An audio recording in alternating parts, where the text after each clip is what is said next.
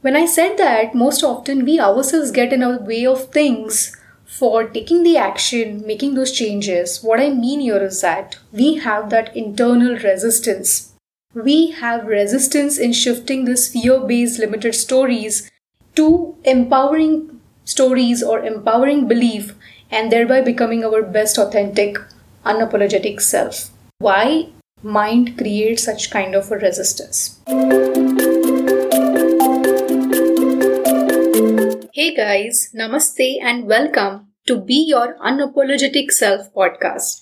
I am your host Sharayu, a marketer and creative by profession, having a passion for personal self development, spirituality, and everything that enables us to live life of authenticity by being our unapologetic self. On this podcast, we completely and unapologetically own our story, shine in our light, not wait for any outside situation or anyone's permission to start living a life that we truly are passionate about and which is aligned with our higher self. Join me here as I share inspiring stories, learnings, conversation to start living our life as our unapologetic self.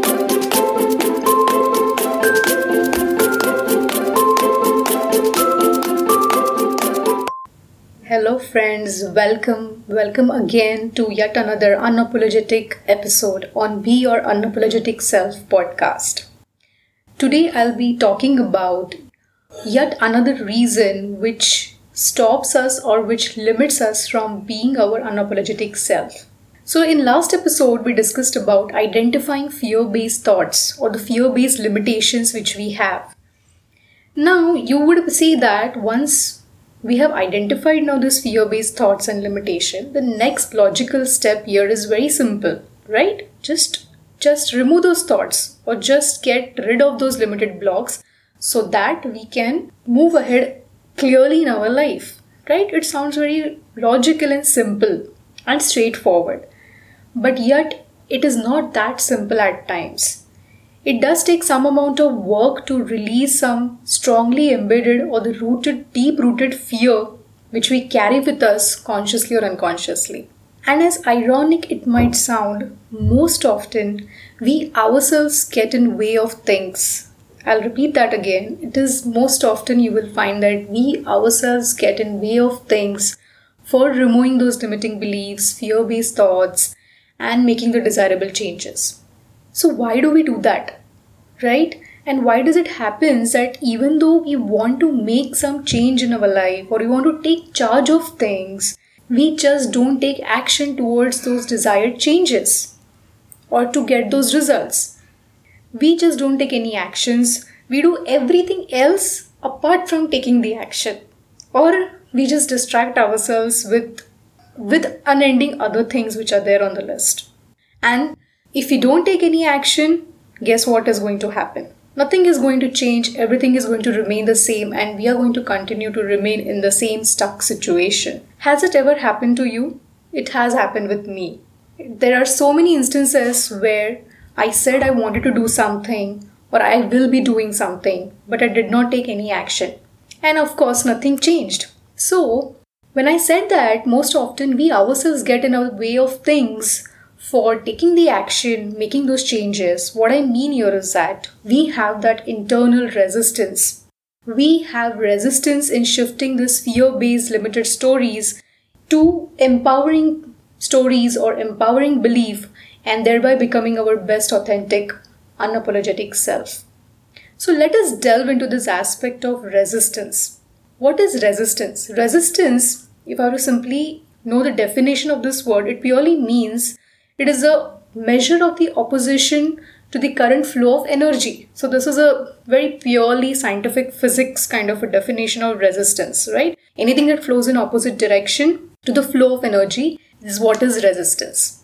So, what does this resistance has to do with uh, you know eliminating fear-based thoughts? Well, the resistance which we encounter for the changes which we want to happen in our life is simply our unwillingness and the reluctance to accept or adopt the changes in pattern or to adopt the new empowering beliefs to rewire the old habitual thought patterns which keeps us stuck in the same situation. So we resist the change. We resist taking action. So, resistance becomes one of the major hindrances again here to eliminate any fear based limiting beliefs or stories and thereby creating the life which we desire. So, when I said that, we ourselves get in our way to make those changes or to overcome the challenges. And it sounds very counterintuitive, right? Where we say that we want to, I want to change, I want to, you know, start doing something, I want to start working on my health or my uh, life or my hobby or my business or whatever, whatever that could be the thing. But we we remain stuck in the same habitual pattern, right? And that is all because of our mental resistance Mental resistance is definitely the reason which keeps us stuck in the same old limiting patterns. And when is this mental resistance at the peak? You can imagine it. The answer is very straightforward here. Mental resistance is always at the peak right before making any major change, right before you decide to take that action, right before you start doing something towards a goal which you want to do, right before you want to change those repetitive patterns which are keeping you stuck in the same situation or unhealthy, unwanted situations. That is exactly when the mental resistance is at the peak, it is highest, and due to which we do not take any action, we become fearful, we become scared, and we remain stuck in the same old habit or pattern. Now, let us understand why mind creates such kind of a resistance. Remember how I discussed in the previous episode that our mind perceives any repeated routine patterns, habits which we have been following in our life, or the identities which we have been associating ourselves over the period of time. All these patterns which we have developed since childhood, our mind correlates that with a safety mechanism. It literally correlates it to the protective armor, kind of which which keeps us safe, keeps us in that safe surviving mode. So it is correlating the old repetitive patterns, old identities, all kind of familiar situations as a sign of safety and survival. And on the other hand, on the exact opposite side, it correlates any changes, even if those changes are good for us, even if those changes are would help us to change any unhealthy pattern or unhealthy habit just because it is a change, just because it is unfamiliar, our mind associates that to threat or a danger, which then gets translated in our body as fear, discomfort, and stress. So, these kind of associations which our mind does to the familiar situations and for the unfamiliar situations lead us to not take any actions and thereby remain stuck. So these kind of associations which our mind makes constantly where it correlates our own safety well-being with the familiarity of the situations even though we know that those familiar kind of situations surroundings or the habits are not helpful for us in the long run. And when we try to change our situation it correlates it with something which is like a fearful thing which we are doing something like a threat or a danger which would happen for us. So now this becomes a very understandable kind of a concept that okay, something which is familiar is safe, something which is unfamiliar, unknown is not safe as per our mind. Now, why is that something which is unfamiliar is perceived as a threat or a danger by our mind? I came across to dig deeper into this aspect of resistance, there are studies in psychology which has shown that all of these kind of fear-based stories, correct? The limited thought fear-based stories, they tend to form right from our younger growing days. It said that we start to develop our identity right from our growing age, which is our younger self, our younger self 2 to 7 years of age.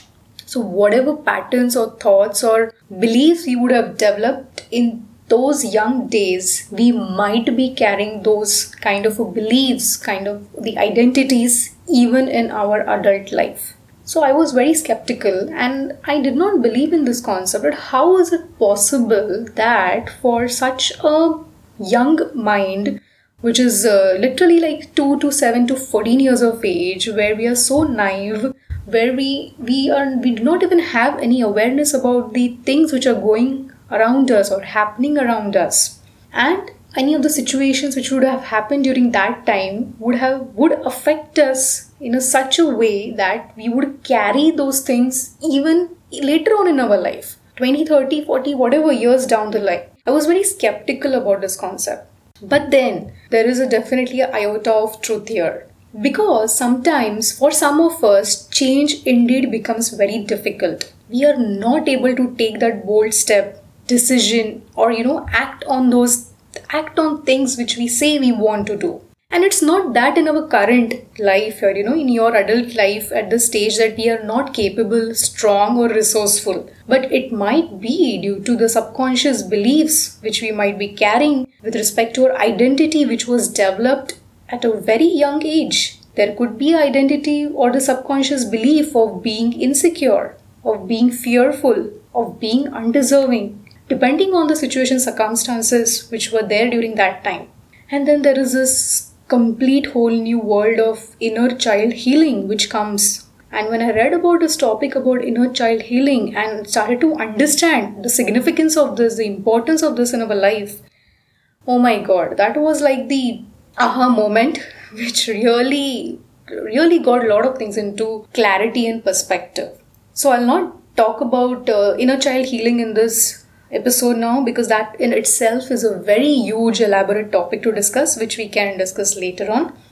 Studies have revealed that some of the identities which have been developed during our younger age might be affecting us even today to create those mental resistance to avoid or resist the change or growth which we desire in life Alright, just a small disclaimer here. I am in no way any clinical psychologist or a therapist here, but it is in my journey and out of curiosity that I really delve into all these topics, which are so interesting and so fascinating for me that, you know, learning and understanding them really helped me to understand why I was showing up in life the way it was or why I was making certain decisions the way it was. But i surely think that these are some things which are uh, not being taught out there and it is really might be helpful for you all to listen.